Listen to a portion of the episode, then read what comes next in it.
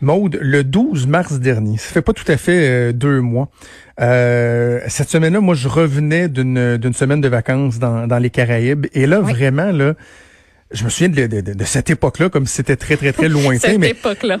non, mais te souviens-tu à quel point les nouvelles déboulaient à un rythme incroyable, tu sais? On Mm-hmm. commençait à prendre la mesure là, de la pandémie. Il y avait des annulations d'événements, euh, les saisons mises sur pause, on se questionnait sur nos écoles, etc. Et à l'époque, euh, on avait parlé entre autres avec le, le PDG du port euh, de Québec, Mario Girard, et euh, la directrice générale de l'Association hôtelière de la région de Québec. Et déjà, on avait des craintes qui étaient, qui étaient fort importantes. Oui.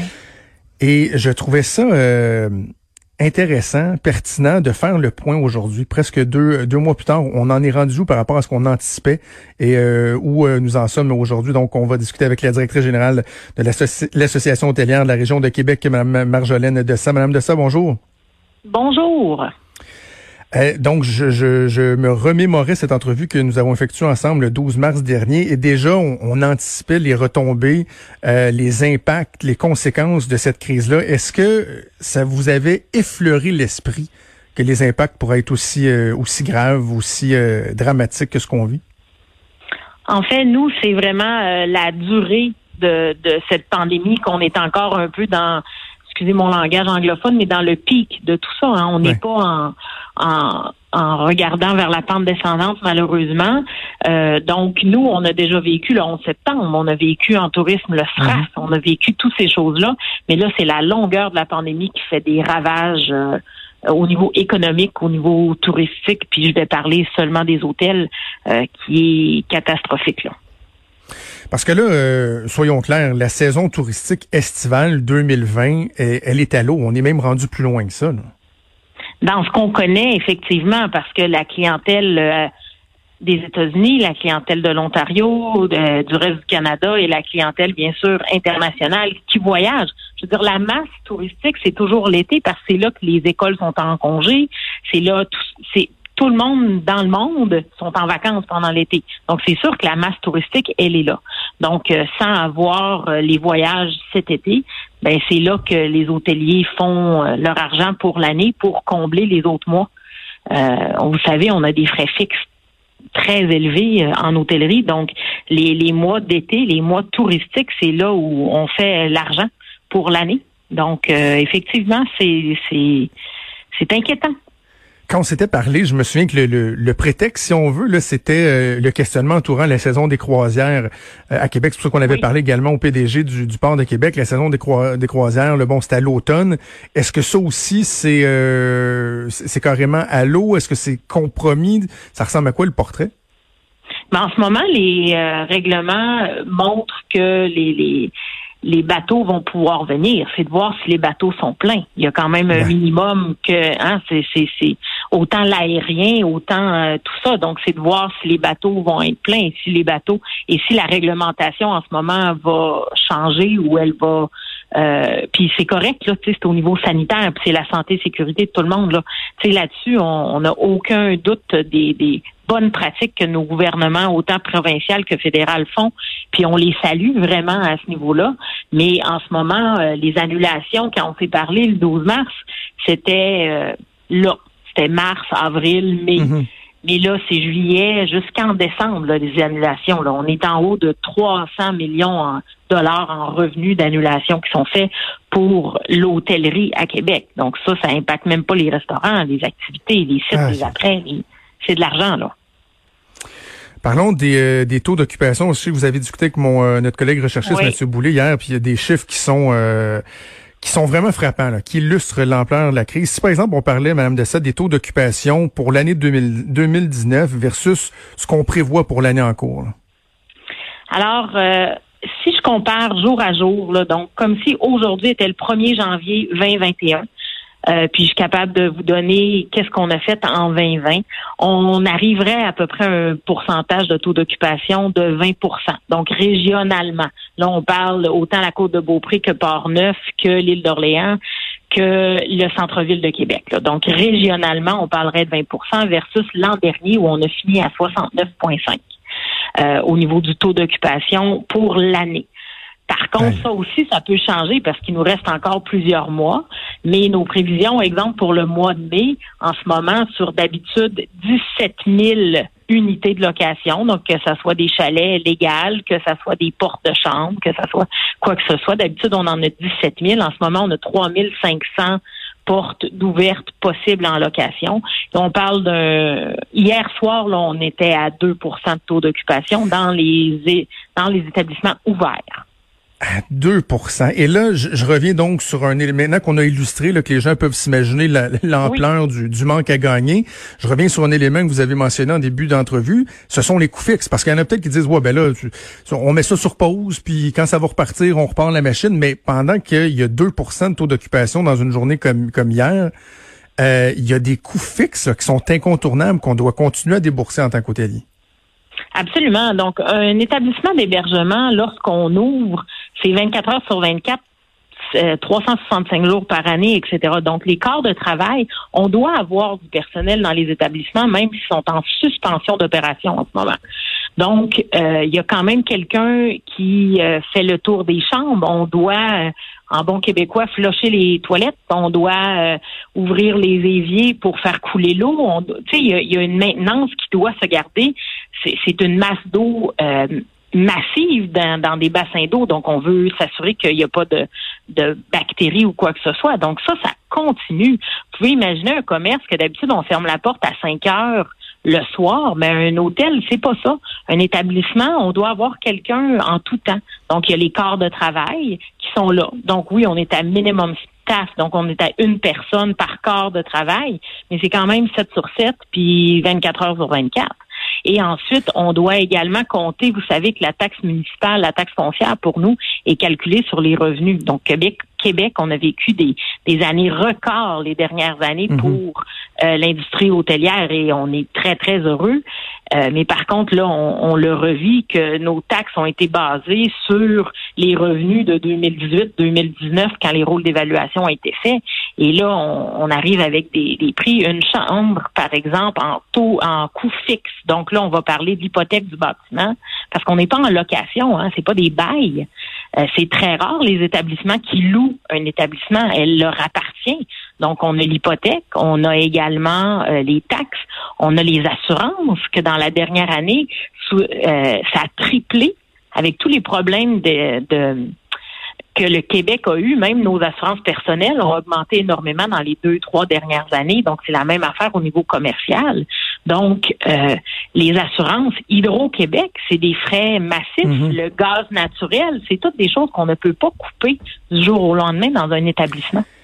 Et ce qui est frappant dans ce que vous dites, c'est qu'on se rend compte que euh, c'est pas comme un chalet où on dit bon, on ferme pour la saison, on met des couvertes, euh, c'est divin, puis euh, on reviendra. Je, je, me faisais le parallèle dans ma tête, c'est un peu comme une voiture. Qu'on dit une voiture, c'est faite pour rouler, c'est pas fait pour pas mm. rouler. Si tu laisses euh, à pas bouger, les freins vont coller. Les, c'est la même chose pour un hôtel. Là. Vous parliez, c'est ridicule, mais flusher toilette, éviter qu'il y ait de la moisissure. Que, il, doit, il doit y avoir une, une certaine activité parce qu'à un moment donné, sinon il y aura des impacts, une, une espèce de décrépitude qui pourrait qui pourrait s'opérer.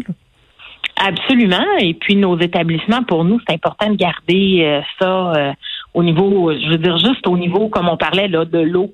Euh, je veux dire, on veut pas vivre quand tout ça va réouvrir des légionellos de ce monde là. Ben oui. donc on doit, c'est correct, ça fait partie de la routine et ça fait partie de la routine depuis des années. Donc même dans des semaines plus tranquilles, il y a quand même une maintenance qui doit se garder. Tu sais, on, on crie pas on crie pas sur les toits qu'à cause de la pandémie, là, on vit ça. C'est aucunement le cas. Sauf que là, tout ça fait en sorte qu'on a des coûts. Par exemple, un établissement de trois étoiles dans le Vieux-Québec, euh, à l'intérieur des murs. Et vous le savez, vous vous promenez dans le Vieux-Québec, il y a beaucoup d'établissements de 30, 40 chambres hein, dans, à l'intérieur mm-hmm. des murs. Euh, souvent sont dissimulés. On pense que c'est des bâtiments euh, euh, de logement ou quoi que ce soit, mais c'est des établissements hôteliers ou des, gîtes, des auberges, etc. Donc, un de trois étoiles à peu près, euh, qui s'est quand même bien tenu. Là. Il n'est pas à l'abandon non plus.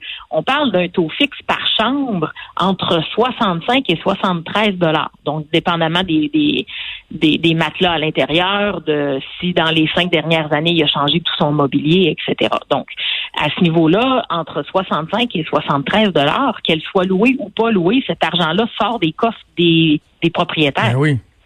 Donc, c'est le coût fixe. Et je parle même pas là des employés, des bouteilles de shampoing, euh, des frais de buanderie. Ça, ça va en plus de ces coûts-là. La dernière fois qu'on s'était parlé, on se disait que bon, la, une, une piste de solution, c'est les Québécois, les Québécois qui vont voyager à travers la province. Là, on j'ai l'impression qu'on sait même pas si on va pouvoir passer d'une région à une autre. Est-ce que tout va être correct? C'est par exemple, moi, je suis à Montréal. Est-ce que vraiment venir à Québec, ça va être raisonnable à ce moment-là? C'est difficile à prévenir, euh, à prévoir, en fait. Puis je me demandais, est-ce que votre votre survie entre guillemets peut passer par le staycation? C'est quelque chose dont on parlait beaucoup il y a deux mhm. ans, le fait d'être de rester dans sa propre ville, mais d'aller se payer une nuit à l'hôtel, de sortir au resto, d'être directement en ville. Est-ce que c'est quelque chose qu'on pourrait encourager? Je crois que en tant que Québécois, en tant que gens, et puis autant le gouvernement québécois que canadien, je veux dire, ils mettent beaucoup d'argent euh, dans, dans des programmes d'entreprise, des mesures, autant le particulier également. Là, quand on parle à des contreparties, par exemple au Mexique, qu'il n'y a aucun argent, même au niveau social, qui a été donné, on est très, très chanceux. Donc ça, faut le dire. Et pour nous, c'est notre panier bleu en hôtellerie, ça va être ça, ça va être le staycation. Combien de gens qui vous écoutent en ce moment qui a jamais même fait un séjour à Québec, ben ça va être le temps de le faire. Vous savez, hmm. nos établissements, c'est toujours eux qui, euh, puis encore là, il y a plein d'entreprises philanthropiques, puis c'est pas ça que je discute. Mais lorsqu'on fait des, des encans, des tirages ou quoi que ce soit, des séjours dans les hôtels, ben il en donne beaucoup. Donc ça va être notre manière de donner en panier bleu pour nos établissements, de dire ben écoutez, on va sortir, on va pouvoir vivre autre chose que nos quatre murs de notre maison, de notre condo, de notre appartement, pour justement dire allons visiter notre ville sans se, puis allons quand les restaurants vont ouvrir également, allons dans nos restaurants, puis ben au lieu de prendre une demi-bouteille de vin parce qu'on peut pas conduire, vu qu'on va coucher à l'hôtel, ben on va pouvoir la finir notre bouteille de vin parce qu'on prendra pas la voiture. Moi, depuis des années, mon mari et moi, c'est ce qu'on fait une fois l'hiver, une fois l'été. Euh, encore là, je suis dans le domaine touristique, donc pour moi, c'est que normal de le faire. Mhm mais euh, on reste dans différents coins de la région, une fois l'été, une fois l'hiver. Ça encourage le local et pour nous, ça nous fait vivre des expériences phénoménales parce que quand je rentre en ville pour le festival d'été, puis je reprends ma voiture et je repars après le spectacle, puis j'ai peut-être soupé au restaurant ou pris une consommation avant d'aller au spectacle et tout ça, euh, ben ça fait en sorte que oui, j'aide l'économie, sauf que une fois que mon spectacle est terminé, puis je rembarque dans ma voiture, mon, mon expérience se termine. Québec, on a la chance d'être une des villes les plus euh, les, les plus visitées par le reste du Québec à la norme. Donc, on a la chance d'avoir autant les musées que les belles rues à se promener dans le Vieux-Québec, que les espaces verts à 20 minutes du centre-ville. Donc là, il faut revenir, il faut redécouvrir notre, notre, notre destination. La région entière, il y a des gens qui sont plus nature que centre-ville. Mhm. C'est parfait. On a cette chance-là à Québec.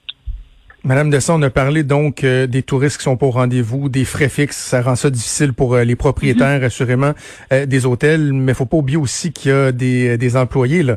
Et, il y a un paradoxe, un parallèle qui, qui, qui, est absolument frappant quand on pense qu'il y a à peu près un an, jour pour jour, c'était une des industries, comme bien d'autres, qui était touchée par la pénurie de main d'œuvre. Là, ça ressemble à quoi le portrait de l'emploi aujourd'hui pour les, les employés de, de, de l'hôtellerie?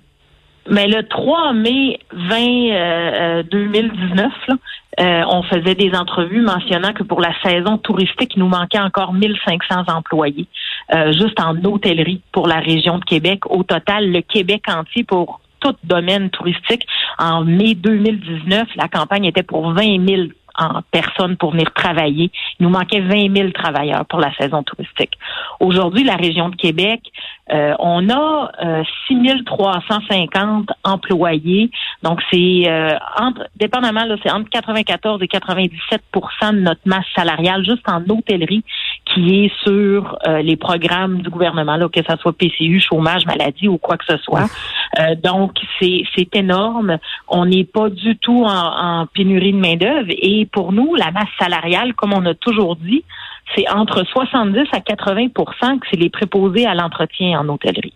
Mhm. Donc, c'est eux qui, si on n'a pas de clients, ben c'est eux qu'on peut pas faire travailler malheureusement. Donc si on n'a pas nos taux d'occupation, euh, puis on le sait que cette année on n'aura pas nos taux d'occupation de comme on avait dans les années auparavant, euh, c'est c'est ça que nous que ça fait mal parce que quand on a euh, cinq arrivées, donc cinq dans le langage hôtelier, cinq check-in, j'ai pas besoin d'être quatre à la réception. Hein? Donc, euh, euh, à ce niveau-là, c'est tout ça. Donc, c'est de voir comment est-ce qu'on va pouvoir réembaucher graduellement euh, mhm. les employés. C'est des gens travaillants, c'est des gens qui qui ont l'industrie touristique, puis surtout le, le voyageur. Faut pas oublier la raison pourquoi on voyage, c'est la rencontre avec les gens, puis c'est d'apprendre des nouvelles coutumes, mœurs. C'est pour ça qu'on voyage, c'est pour s'apprivoiser de euh, de, de, ce qu'on apprend de partout dans le monde et tout ça. Et c'est la même affaire à Québec. On a un accueil chaleureux, on est reconnu partout dans le monde pour ça. Euh, mais c'est ce qu'on doit pas lâcher, puis c'est ce que les établissements en ce moment ont des craintes dans les réouvertures de dire comment est-ce qu'on peut être accueillant chaleureux si on a un masque dans le visage. Tu sais. Beaucoup, beaucoup de questions, peu, peu de réponses, beaucoup d'inquiétudes. Euh, on va espérer que la, crise soit derrière nous euh, rapidement et que l'industrie pourra se, relancer. En tout cas, on, va envoyer le message. On l'envoie là et on va envoyer le message de plus en plus aux Québécois euh, de profiter de notre Québec, de visiter, d'encourager notre notre industrie. Euh, Marjane Dessa, vous êtes directrice générale de l'Association hôtelière de la région de Québec. Un gros merci. Nous avons parlé. On pense à vous, là, je sais pas. Merci beaucoup. Merci, au revoir.